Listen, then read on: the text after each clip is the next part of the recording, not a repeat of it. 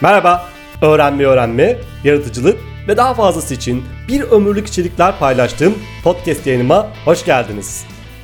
Yeni bölüm başlıyor. Şşş, sessizce sağını solunu, önünü arkanı bir kolaçan et. Ama sakın korkma.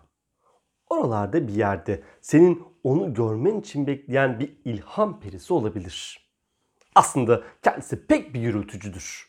Geldiğinde geldiğini hemen anlarsın. Her yerin aydınlandığını hisseder, ışıltılı bir zihin haline girersin. Ama şimdilerde biraz küskün.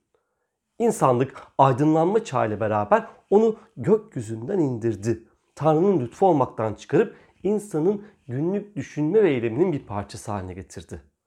Yaratıcılık yani ilham perileri artık can isterse gelen bir şey değildi. O her yerdeydi. O her yerdeydi ama bu defa zaman içinde insanlar onu görmez oldular.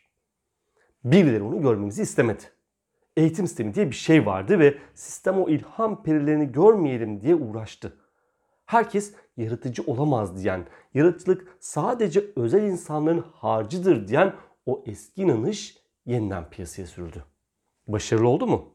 Oldu. Ama bazılarında bu işe yaramıyordu. Doğuştan dahi olmadığı halde sistemin içinde yetişmiş olsa bile birileri bir şekilde ilham perilerini görebiliyor, yaratıcı işler yapabiliyordu. Ve sen bunlardan biri olabilirsin. Sıradanlığın dışına çıkmak, yaratıcılığını ateşlemek, yaratıcılığınla parlamak, yaratıcılığını yaşamının bir parçası haline getirip ilham perilerini görmek ister misin? Sana ilham perilerini görebilen yaratıcı bir zihnin üç temel özelliğinden bahsedeceğim. Hazırsan beni sonuna kadar dinle.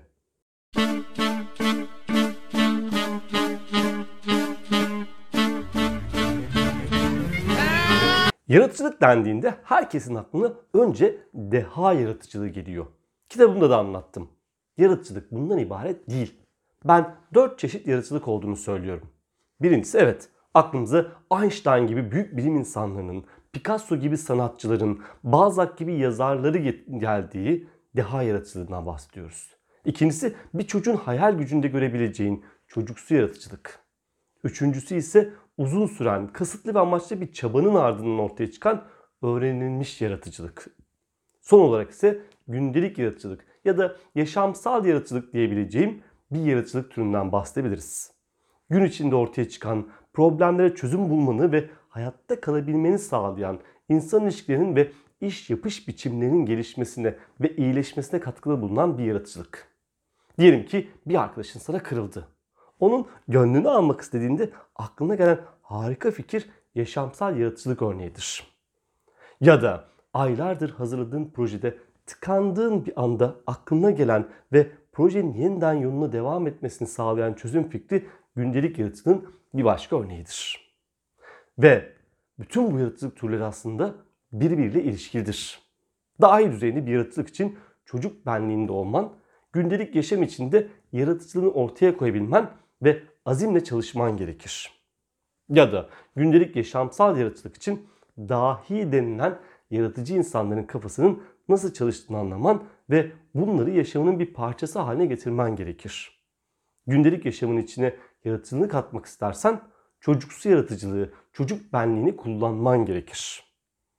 Oysa çoğu insan hala yaratıcılığın istediği zaman gelen Tanrı'nın lütfu olan ilham perilerinin işi olduğunu düşünmeye devam ediyor.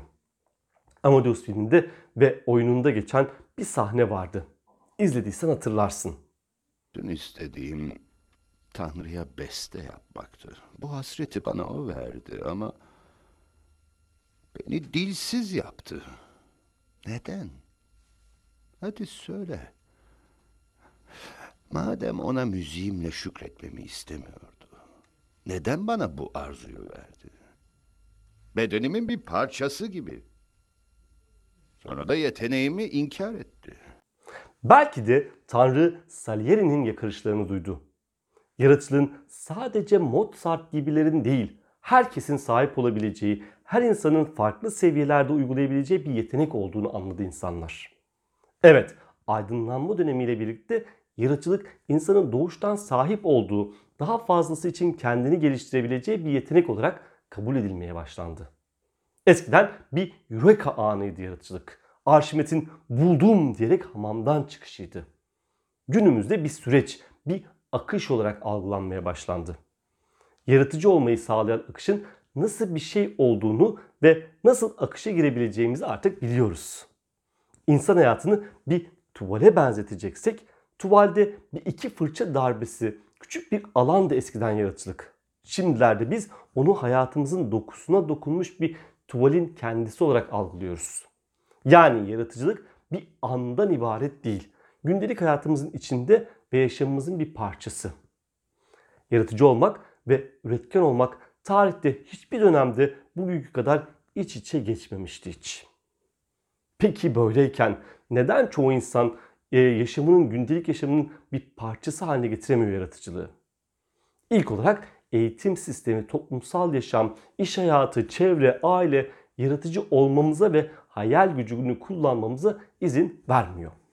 İkincisi defalarca söylediğim gibi çoğu kişi eski masala inanıyor. Yaratıcılığı sadece dehalara özgü bir şey olarak düşünüyor. Üçüncüsü çoğu kişi yaşamının öznesi olmak yerine kendisine sunulan hazır çözümlerle yetiniyor. Sıradanlığı seçiyor ve daha ötesini düşünmeyi bile zor buluyor. Hayat bir tuvalse yaşamak kendini tamamlayan bir resim. O halde bu resmi en iyi hale getirmen için yaratıcılığını kullanmalısın. Oysa sen resmin sadece ufak bir parçasındasın. Çünkü hayat meşguliyetlerin var ve yaratıcılığın sadece sanatçıların, bilim insanlarının işi olduğunu düşünüyorsun. Ya da yaratıcılık sadece şirket içinde yapılan ve çoğu çok da verimli olmayan beyin fırtınası oturumlarından ibaret görünüyor senin için. Peki ilham perilerini nasıl yeniden görebilir ve yaratıcılığın ateşini yaşamına nasıl daha fazla dahil edebilir? Böylece nasıl olur da yaratıcılığınla parlayabilirsin? İşte sana ilham perilerini görebilen yaratıcı bir zihnin yaptığı üç temel şey. 1. Yaratıcı bir zihin her şeyle bağ kurar. İnsanlarla, fikirlerle, içeriklerle, nesnelerle bağ kurmayı kastediyorum. Sadece bakıp geçmekten fazlasını yapmayı kastediyorum. Yaratıcı bir zihin hayal güçlerini harekete geçiren insanlarla, işbirliğini teşvik eden ağlarla, kendisine değerli ve ilginç bilgiler sağlayan içerik kaynaklarıyla bağlantılıdır. Eğer sen de daha fazla bağ kurarsan o bağlantıların kıvılcımında ilham perilerini görebilirsin. 2. Yaratıcı bir zihin çevresine sorgulayıcı, araştırmacı bir merak ile bakar. Merak kendisini nasıl dışa vurur? Elbette sorularla. Yaşamına yaratıcılık katmanın en kestirme yollarından biri meraklı soru sormaktır. Meraklı bir soru sorarsan cevabı sana ilham perileri verecektir. Böylece onları görebilirsin. Yaratıcı bir zihin bazen göz önünde olanı, aşikar olanı, herkesin doğru kabul ettiğini bile sorgular. Alternatif cevaplar arar. Burada meselelerin kökenine inmeye çalışan, derinlere dalan radikal bir meraktır söz konusu olan. 3. Yaratıcı bir zihin denemeye isteklidir. Hatalardan korkmaz, denemek konusunda cesurdur. Bir konuda en iyi çözüm bulmak istiyorsan yaratabildiğin kadar çok alternatif yaratmalısın. Bu alternatiflerin içinde en yaratıcı olanı bulmak istiyorsan deneyebildiğin kadar çoğunu denemelisin. 5 atış yaparsan mı hedefi vurabilme olasılığın artar, 50 atış yaparsan mı?